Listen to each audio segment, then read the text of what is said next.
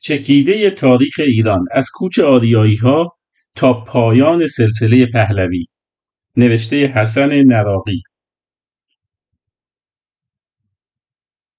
به جای مقدمه چاپ دوم. چاپ اول چکیده تاریخ ایران حداقل بنا به تشخیص ناشر آنقدر از اقبال عمومی برخوردار شد که اقدام برای چاپ دوم آن را توجیه کند. بعد از پخش کتاب با عکس های مثبت و منفی زیادی از سوی خوانندگان روبرو شدند شماری از آنها در زمره آشنایان و به صورت شفاهی و تعداد قابل ملاحظه ای نیست به صورت مکتوب مورد خطاب و گاهی اتابم قرار داده بودند. سراحتا باید عنوان کنم. کتاب, کتاب به مذاق بسیاری از آنان خوش نیامده بود.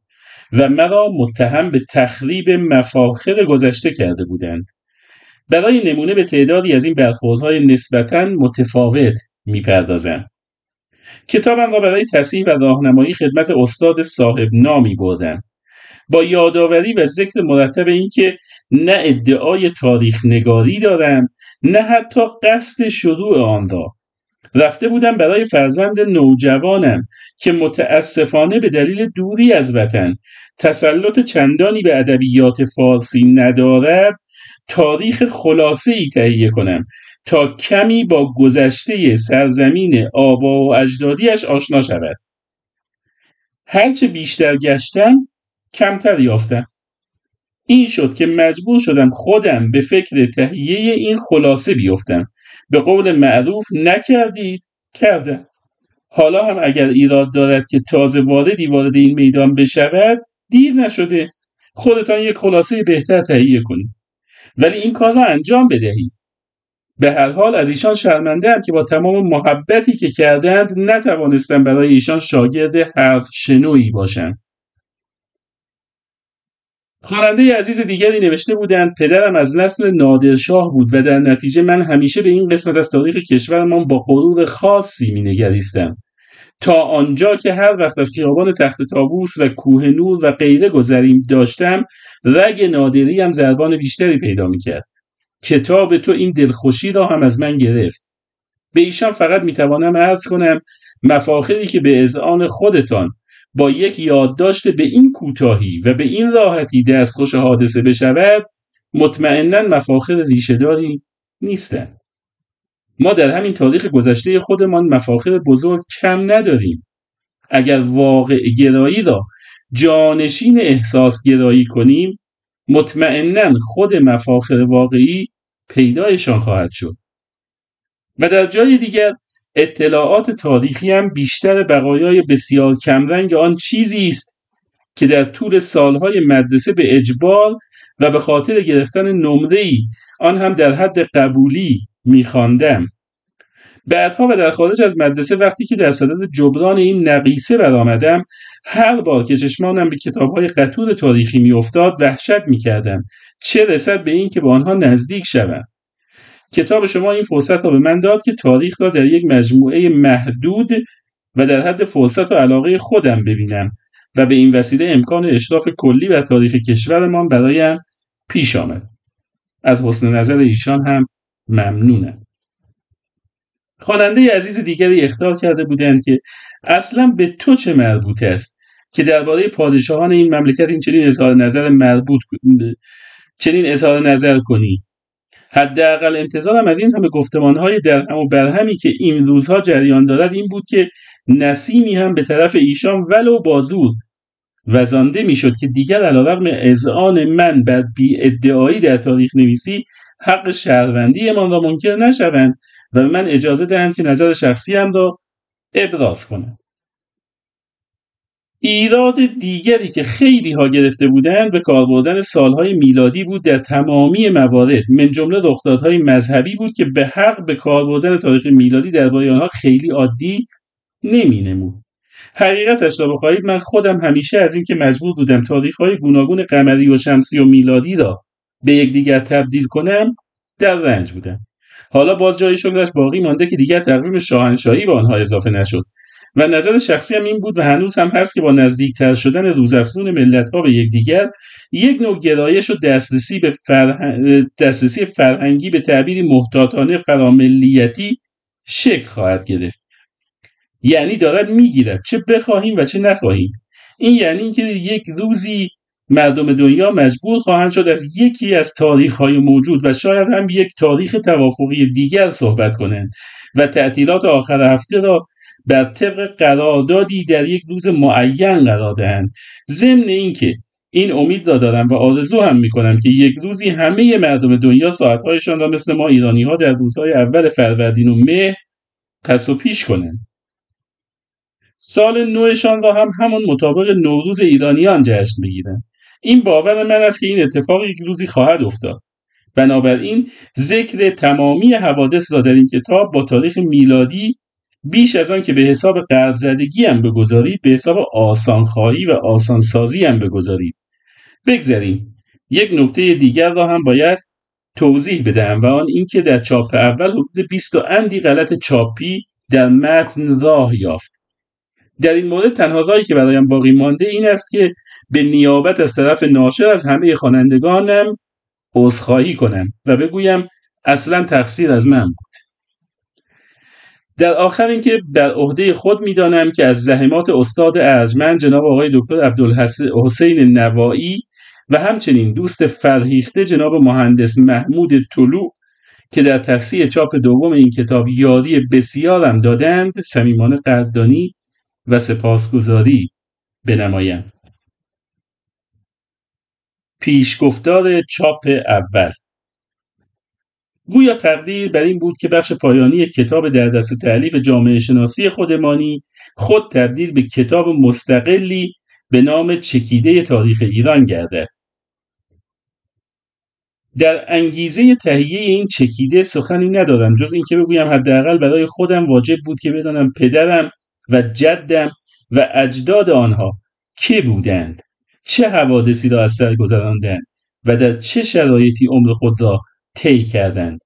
حال اگر این وجوب شامل دیگرانی هم شد به قول معروف دیگر چه بهتر؟ گفتنی است که در تهیه این وجیزه نه ادعایی بر تاریخ نگاری ابراز کرده و نه حتی صلاحیتی در این علم برای خیش قائلم. متون مستند و مبسوط مربوط به مقاطع مختلف تاریخی و یا شرح سلسله های حکومتگر گذشته که به دست استادان و معلفان تاریخ تهیه شده اند کم نیستند. من تنها کاری که کردم خلاصه کردن این تاریخ بوده است.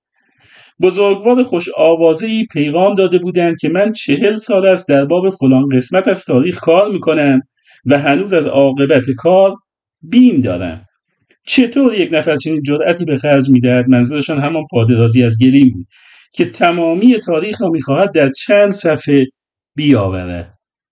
گفتم آخر من که قصد ساختن تاریخ را ندارم که اینقدر طول بکشد. من فقط آنچه را که بوده است آورده آن هم به صورتی کاملا خلاصه. آنقدر خلاصه در حد یک فهرست و توالی سلسله ها که جوانان مملکت اعم از دیروزی و یا امروزیشان با صرف چند ساعت وقت بتوانند به کلیاتی تکرار می‌کنم. صرفا به کلیاتی از گذشته پرنشیب و فرازمان دست یابند آن وقت اگر علاقهشان تحریک شد دیگر باید این جزوه را کنار بگذارند و تاریخ بخوانند.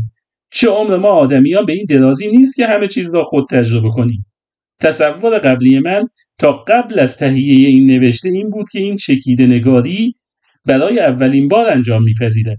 ولی اخیرا به توسط دوستی مطلع شدم که گویا دانشگاه ملی سابق در سالهای قبل از انقلاب به منظور تطابق سالهای تاریخی رایجمان با سالهای کم عمر و ناکام تاریخ شاهنشاهی اقدام به نشر چنین کتابی کرده است که تا امروز موفق به دیدن نسخه ای از آن نشده در هر صورت به نظرم تفاوت چندانی نمی کند که این نوشتار اولین باشد یا حتی چندمین مهم آن است که این چکیده به کار ادعی به ویژه نوباوگان و جوانان ما بیاید و آنان را مفید واقع شود در ادامه خود را بینیاز از ذکر چند نکته ولو مختصر به ویژه به خوانندگان جوان این کتاب نمی بینم.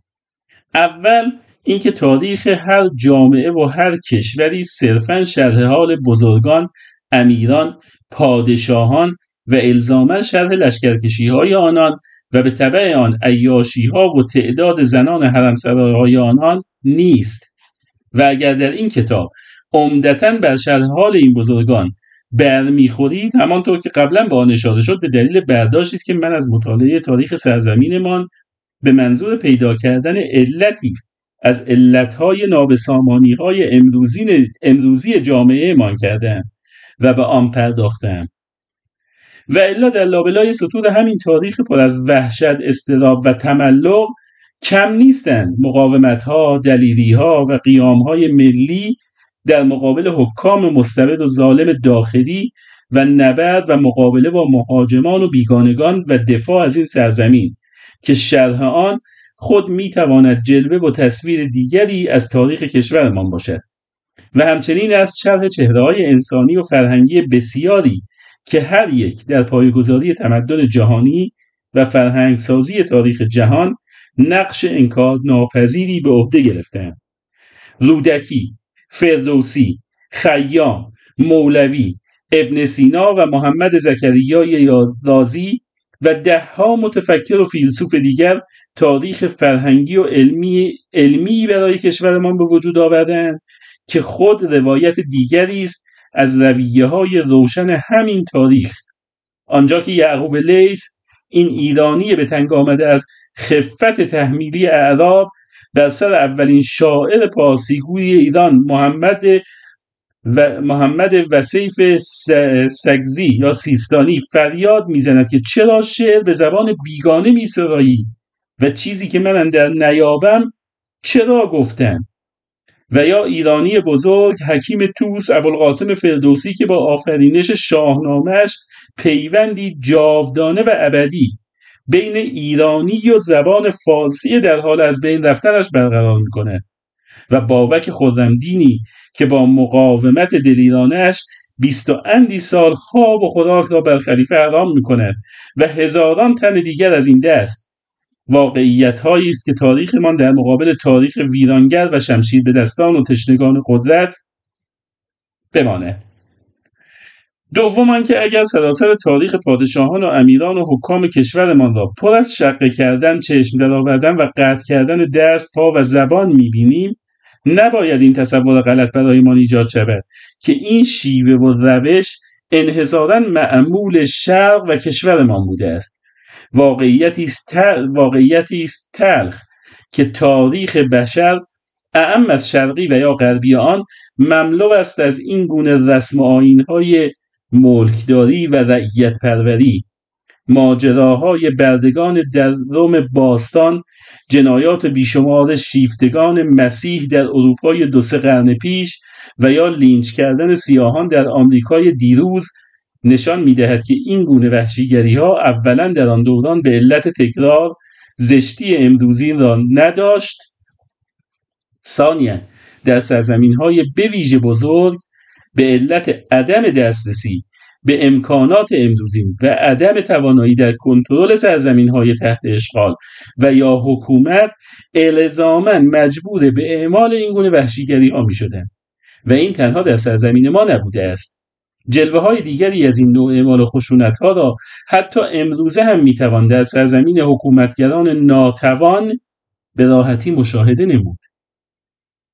سوم اینکه در شکلگیری و روند تاریخمان هرگز نمی‌توانیم نقش موقعیت جغرافیایی و حد فاصل قرار گرفتن آن را بین شرق و غرب ولو با تعابیر مختلف چهارراه حوادث پل پیروزی و غیره و همچنین شرایط آب و هوایی آن نادیده بگیریم. وسعت قابل توجه آن کمبود باران و آب اندک بودن زمینهای قابل کشت و کوهستانهایی با قابلیت فراوان پناهگیری همه و همه در شکلگیری ویژگی های اجتماعی این کشور نقش داشتند. این واقعیات را نه می‌توان و نه باید در ارزیابی تاریخیمان وانهاد. و اما مورد چهارم. از خوشخدمتی بعضی از بزرگان این سرزمین در مقابل تجاوزگران و قاسبین کشور برمکیان در مقابل خلفای عباسی خاج نظام الملک در برابر سلجوقیان و اتاملک جوینی در برابر مغولان تصویر را در این کتاب ارائه دادم که برداشت خود این حقیر است و لاجرم باید پای چوب خوردنش هم بیستم ولی حقیقت این است که در مقابل این نگرش نگرش دیگری هم وجود دارد که اکثر این بزرگان با درایت و تدبیری که داشتند در حقیقت سپر بلایی بودند بین تهاجم کننده و مورد تهاجم و با جلب اعتمادی که معمولا از قدرت قال... از قدرت غالب می‌کردند از تعدی بیش از حد پادشاه اشغالگر به مردم بیپناه جلوگیری می‌کردند و با بازنگاه داشتن دست پادشاه در اداره امور شخصی خود و اطرافیانش عملا حکومت کشور را در دست می گرفتند. طرفداران این نگرش برای اثبات نظریه خود شواهد و مثالهای زیادی ارائه می‌دهند که به راحتی همه آنها را هم نمی‌توان نادیده گرفت وقتی خواجه نصیرالدین توسی هلاکوی مغول را شخصا به اتفاق همتای ایرانی دیگر خود اتاملک جوینی به بغداد می‌برد تا آخرین خلیفه بغداد را به دست وی نمدمال کند و انتقام 600 و چند ساله خود را از فاتح دیروزی ولو به دست از فاتح دیروزی ولو به دست فاتح امروزی بگیرد به هر حال یک کمی آرام کننده است. نمی‌توان منکر شد که این استدلال ها هم برای خودش جای تعملی باقی می‌گذارند. ولی وقتی وسعت املاک اکثر این بزرگان را به یاد میآورم حداقل من که سر نظر اولیه برمیگردم. و بالاخره اینکه وظیفه دارم که بگویم در تهیه این کتاب افزون بر یاری یاران فرزانم به ویژه ادیب ارجمند منوچهر سعید وزیری دکتر جان علی محمود صالحی و همچنین آقای دکتر فرهاد عطایی که از راهنمایی تک تکشان با نگرش های مختلف سود جستهاند از منابعی که نامشان را در زیر میآورم استفاده فراوانی کردم یک از زبان داریوش اثر خانم ماری کوخ ترجمه دکتر پ. رجبی. دو تاریخ ادبیات ایران اثر ادوارد براون ترجمه فتح الله مجتبایی و غلام حسین صدری افشار. سه تاریخ ایران اثر حسن پیرنیا مشیر الدوله. چهار تاریخ ایران اثر ژنرال پرسی سایکس ترجمه سید محمد فخرداعی پنج تاریخ جامعه بهاییت اثر بهرام افراسیابی. شش تاریخ دروغ اثر ابوالحسن رجب نژاد هفت تاریخ روابط سیاسی ایران و انگلیس اثر محمود محمود محمود. هشت تاریخ شیعه و فرقه های آن اثر محمد جواد مشهور. نه تاریخ تبری اثر محمد ابن جریر تبری ترجمه ابوالقاسم پاینده. ده تاریخ عرب اثر فیلیپ خلیل فیلیپ خلیل حتا ترجمه ابوالقاسم پاینده یازده تاریخ نهزت های فکری ایرانیان اثر عبدالرفیع حقیقت. دوازده روز شمار تاریخ ایران از انقلاب مشروطیت تا انقلاب اسلامی اثر دکتر باقر عاقلی. سیزده روزنامه سفر جان ملک... ملکم اثر ویلیام هالینگری ترجمه امیر هوشنگ امینی. چهارده اسلام در ایران اثر پتروش... پتروشفسکی. ترجمه کریم کشاورز پانزده کتاب آبی اسناد وزارت امور خارجه انگلیس به کوشش احمد بشیری. شانزده رستم و تواریخ اثر محمد هاشم آصف به احتمام محمد مشیری. هفده نامه نامور محمد نوشته محمد علی اسلامی ندوشن. پایان مقدمه. قسمت بعد مختصری درباره ایران زمین هستش. و بعد سرآغاز تاریخ ایران.